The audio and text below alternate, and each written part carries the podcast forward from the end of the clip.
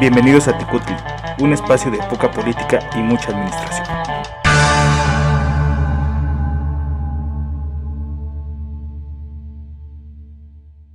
Hola, ¿cómo están? Qué gusto que nos acompañen en este nuevo capítulo, el capítulo número veintidós de este su programa Ticutli, el cual tiene por título Igualdad Subsidiada. En gotitas de administración vamos a ver el voto en la mujer del diecisiete de octubre y en la segunda sección vamos a ver lo que es el I E P S, un impuesto que esta semana estará subsidiado para las gasolinas. Sin nada más que agregar, los invitamos a escucharnos.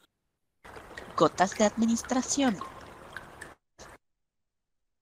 Hola, hola, bienvenidos a este programa veintidós. Bueno, pues hoy estamos festejando justamente el aniversario del voto al, a la mujer en México. Fue el día diecisiete de octubre de mil novecientos cincuenta y tres cuando el presidente Ruiz Cortines promulgó las reformas constitucionales que les permitían gozar a las mujeres de una ciudadanía plena. Fíjense que curiosamente no es una fecha que haya tenido el inicio justo en ese año, sino que digamos que fue cuando se vio cristalizada toda una lucha que eh, ya había comenzado cuando se tiene registro en una revista llamada Las Violetas de Anáhuac, en donde se demandaba ya el voto femenino. En el año de mil novecientos dieciséis, esto es decir, después de la Revolución Mexicana, bueno, se lleva a cabo el primer congreso feminista y justamente uno de, de las demandas que, que venía con esta, pues fue justamente el demandar que se otorgara el voto a las mujeres. Hay que acordarnos que justamente la mujer tuvo un papel fundamental en la Revolución Mexicana y que además pues venía acompañado de todo este movimiento feminista internacional. En el año de mil novecientos veintitrés, el gobernador de San Luis Potosí, Aurelio Manrique, justamente expidió un, de, un decreto el cual les permitió a las mujeres votar y ser votadas en las elecciones municipales. Sin embargo, este decreto se erradicó justamente el siguiente año, entonces realmente no, no tuvo mucho eco. Para la época de Lázaro Cárdenas, de este gobierno de Lázaro Cárdenas, el gobierno de la Unión volvió a aprobar una iniciativa en la que otorgó el derecho al voto a la mujer y aspirar a candidaturas, pero solamente de carácter municipal. Sin embargo, fue en el periodo de Miguel Alemán, en mil novecientos cuarenta y siete, cuando se reformó el artículo ciento quince constitucional para darle pleno derecho a las mujeres de elegir, pero solamente en eh, la las elecciones a nivel municipal.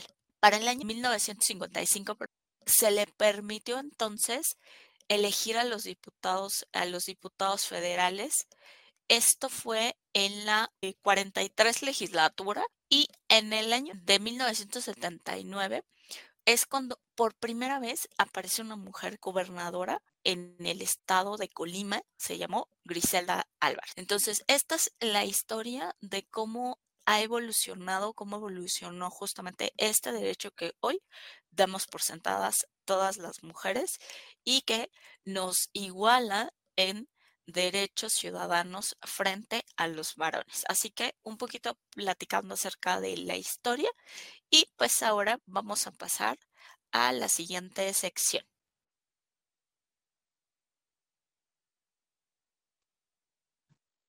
Hola, hola, ¿qué tal amigos? En el Zompantli del día de hoy vamos a hablar de una noticia que surgió esta semana, en la cual el gobierno federal publicó en el diario oficial de la Federación que el impuesto especial sobre productos y servicios, mejor conocido como el I E P S, se eh, subsidiará en la semana del quince al veintiuno de octubre al cien por ciento, cosa que había venido dejando de hacer. Y ahorita para no, para no extenderme yo mucho y para que sea más nutrida la conversación, ¿qué implicaciones ustedes, mis queridos Tecutlis, cómo lo ven, cómo lo leen, qué opinan, qué piensan? ¿Es una medida conveniente? ¿Por qué está surgiendo esta medida en estos momentos? No sé, a ver, cuéntenme. Pues yo lo estaba analizando más en el sector económico. Creo que este subsidio al I E P S es para controlar un poco la inflación ¿no? Porque hace como dos semanas el Banco de México nuevamente por tercera vez sube la tasa de interés. Entonces yo creo que es una forma de controlar que eh, la gasolina no vuelva a subir y esto como consecuencia suban también los precios de varios productos. Pero bueno, aquí yo creo que independientemente de si sigue o no el I E P S, yo creo que a pesar de que quiten este impuesto durante una semana y lo pues el que lleva a cabo este gasto, ¿no? Eh, al momento de subsidiarlo, el gobierno, yo creo que los distribuidores de las gasolinas, o, lo, o mejor dicho, los dueños de las gasolinerías, pues no van a bajar los precios. Yo creo que de ahí también van a establecer su precio fijo y van a seguir eh, elevadas las gasolinas, no va a haber como un reflejo a la baja, sino se va a mantener, o incluso pueden abusar, como ha pasado en otros eventos, que pues los dueños suban un poco más las gasolinas. Pues creo que te fuiste muy a la yugular, mi estimada Nenet, eh, y creo que en efecto el, un indicador de que se haya movido el I E P S o que hayan buscado eh, subsidiar el I E P S va muy en torno a la inflación. Eh, como también bien mencionas, es evidente que el Banco de México ha hecho varias acciones en pro de disminuir la inflación o de tratarla de controlar en la medida de lo posible, incrementando los Los, las tasas de interés y pues como bien es sabido el precio de la gasolina o del precio de la gasolina van a depender muchos más otros, otros precios de otros productos. Entonces pues también creo que es una medida que va a contribuir la, el control de la inflación. Este ya, ya pasándonos y viéndonos en el sector económico, eh, creo que se viene un panorama y también es un indicador de un panorama muy oscuro en, en, en el futuro de la economía, no nada más del país. No sé, ¿tú qué piensas, Mestli? ¿Ibas a decir algo? Bueno, justamente eh, lo que va a pasar en estos meses es que vamos a tener una crisis de en tema de combustibles. Viene una, una alza importante porque justo en Europa, bueno, están ya empezando los fríos, ya está empezando el, el invierno, tenemos una guerra en, en Ucrania y entonces obviamente esto va a afectar el precio, el precio del gas. El mercado europeo va a hacer que eh, se altere justamente las exportaciones de diferentes países. Ahora, la O P E P también ha, ha ido eh, anunciando diversos diversas medidas justamente en torno a, a esta regulación de la, de la producción, ¿no? Entonces, eh, me parece que efectivamente el panorama complicado no solamente viene en México, ¿no? En materia, en materia de combustibles, sino que va a ser un efecto que tengamos del entorno internacional. Pero eh, el tema del I E P S, que es el que hoy nos ocupa, pues justamente tiene que ver más bien con esta cuestión de, de tratar de controlar la inflación, que es algo que el, el gobierno está intentando hacer, ¿no? Ha, ha venido haciendo de, de manera eh, recurrente. Ya hemos visto que estas, tas, esta elevación de las tasas de interés justamente pues ha sido respuesta, ¿no? A tratar de controlar esta inflación, a tratar de eh, propiciar esta recuperación después de, de muchos cierres eh, por pandemia, porque traemos muchos temas en, en la mesa, pero a mí me parece que este enfoque de, del subsidio generalizado es, está equivocado. O sea, finalmente eh, no es que realmente subsidie a todo el mundo, es que realmente este tipo de subsidios benefician a quien más tiene. ¿Por qué lo digo así? Porque si bien el alza de los precios de la gasolina se ve en otros productos de la canasta básica, lo cierto es que también eh, pues consume el que más, el que más tiene, ¿no? El que más, el que tiene coche, el que tiene coche más, que consume más, es el que realmente está, está subsidiando. Si tú tienes un automóvil de cuatro cilindros, ¿no? Entonces no vas a, no vas a consumir lo mismo que una camioneta que, que tiene ocho cilindros, por ejemplo, y que no forzosamente esa camioneta está destinada a la producción. Entonces creo que más bien la estrategia debería de ser diferente, debería de ser más hacia un, un, un sector focalizado, no sé, quizá subsidiar el, el caso del, del diésel, ¿no? Que es, que es un tema que sabemos que en el que los transportes eh, de mercancías, de bienes y mercancías, están directamente implicados. A lo mejor por ahí debería de ser, y quizá hacer estos, estos eh, subsidios, pero muy focalizados. Me parece que por ahí debería, debería de ir el, el gobierno. No sé qué opinen ustedes. Pues sí, yo creo que tienes eh, mucha razón, Mesli, en el sentido de que debe ser más focalizado el, este tema de los subsidios, pero a mí hasta me huele un poco raro este tema, ¿no? Porque no sé si recuerdan allá por el dos mil diecinueve, cuando eh, se nos dijo que había bajado el precio de las gasolinas y llegó hasta doce pesos, y después a la... a los que había un desabasto descomunal de gasolina, y como a los quince días que ya se regularizó esto, llegó hasta los veintiuno, veintidós pesos, ¿no? Como está ahorita. Entonces, yo no quiero mal pensar en esta ocasión, pero, pero me suena que no estamos, eh, no se está a, controlando los efectos que ha dejado la, la pandemia, ¿no? Todo lo que, lo que trajo, la inflación no se ha podido controlar, siguen creciendo las tasas de interés, y yo no quiero eh, pensar mal en que nos vayan a, por ahí a subir el precio de la gasolina, ¿no? Se decía que ya no iba a haber más gasolinazos, pero sin embargo hemos visto que aunque se ha mantenido en ese precio, eh, es muy variable, ¿no? Hay eh, dueños de las gasolinas, o de gasolineras, que tienen eh, hasta en veinticinco pesos la la Premium y en veintitrés la Magna, ¿no? Entonces eh, se nos dijo que se iba a estabilizar el precio de las gasolinas, que no iba a haber tanta diferencia entre una gasolinera y otra, y lo hemos notado que no es cierto, ¿no? Que al final eh, son puras eh, cosas eh, falsas, en las que hay gasolineras en las que el precio de la gasolina está muy elevado, como en Móvil, ¿no? Eh, si cargan ustedes en Móvil, pues ahí hasta está en veintisiete pesos la Premium, ¿no? Ya es un ya es muy diferente el precio a si ustedes cargan en Costco, que está por ahí de los veintidós cincuenta, veintitrés pesos, ¿no? Son cuatro pesos que son muy significativos. Ya si uno carga por ahí de veinte litros, ya son ochenta pesos. Entonces, yo no quiero mal pensar, ojalá me equivoque, ¿no? Pero por lo menos esta semana sí deberíamos de decirles a todos que vayan a, pues, aprovechar este subsidio, ¿no?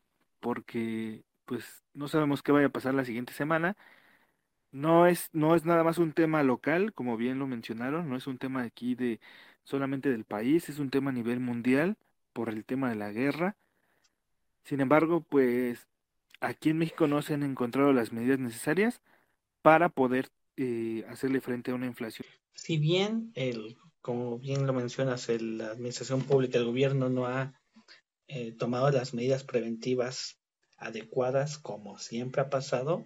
Yo creo que esta cuestión de llamarle gasolinazo y como que echarle la culpa al gobierno, pues no es tanto. O sea, el precio de, del petróleo no es una, una cuestión que dependa directamente del gobierno. Bueno, si bien tiene gran injerencia por, por las condiciones en que tiene Pemex, etcétera, no creo, no, no es un... este Es uno de los tantos factores que influyen en, en el precio de los, de los combustibles. Eh, y, pero lo que es una realidad es que estas medidas eh, que se toman, como el incremento del, de las tasas de interés, como el subsidio de la gasolina, etcétera, son pequeños paliativos que no sé en qué tanto van a, a servir eh, eh, en un mediano plazo o corto plazo. Creo que, creo que lo podemos llamar corto plazo.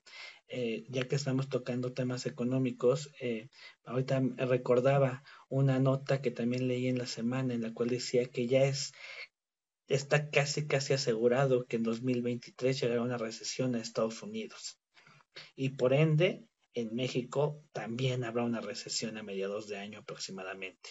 Entonces eh, yo creo que por mucho que, que, que se, se tomen estas medidas ahorita, insisto, se viene un panorama económico sumamente oscuro para, para, para todos. O sea, y ahí sí va a pegar a la economía de, de, de, de todo mundo, ¿no? Ahí sí, ahí sí no va a discriminar. A ver cómo nos va. Y bueno, creo que también hemos perdido un poco eh, la, el, la vista en cuestión de por qué se creó este impuesto, ¿no? El I E P S. creo que, como lo mencionan, fue durante el neoliberalismo, ¿no? Los años ochenta, y como lo mencionaba hace rato Mestli, no son aquello, está puesto en todos los productos que hacen daño a tu salud, ¿no? Refrescos, dulces, cigarros, alcohol. Incluso si tú lo quieres ver en la cuestión de contaminación, pues también la gasolina, ¿no? Entonces, yo creo que este tipo de impuesto sí debería dejarse, ¿no? En productos que sí dañen a tu salud, pero no en productos que sirvan como complementarios, ¿no? Para otros, que en este caso la gasolina. Pues yo lo único que, que iba a agregar era justamente que una medida que a mí me parece que se podría tomar es quizá hacer este subsidio, pero por ejemplo solamente a la, a la gasolina eh, magna, ¿no? ¿Por qué? Porque bueno, los autos de gasolina premium regularmente son más recientes, eh, regularmente eh, los utilizan las personas que quizá tienen un mayor poder adquisitivo. Entonces, por ahí podríamos empezar a, a discernir un poco o a, a focalizar estos, eh, estos subsidios que estábamos comentando.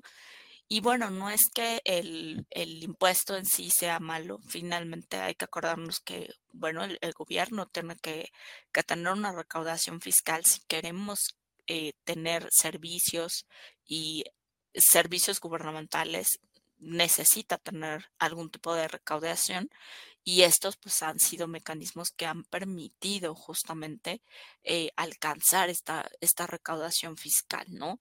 Eh, quizá de manera paulatina, pero eh, lo han hecho de esa manera. Bueno, pues está interesante y está preocupante principalmente desde mi punto de vista esta, esta situación.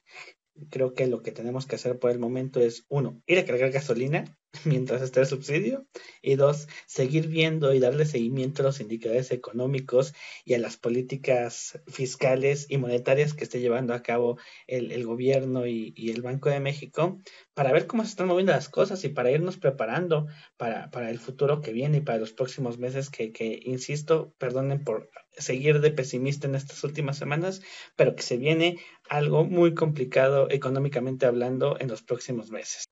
Pues yo creo que efectivamente es un, como que estamos en una pendiente, ¿no? Que no ha parado, como bien lo mencionaba Nenet hace, ya hace algunos eh, capítulos anteriores.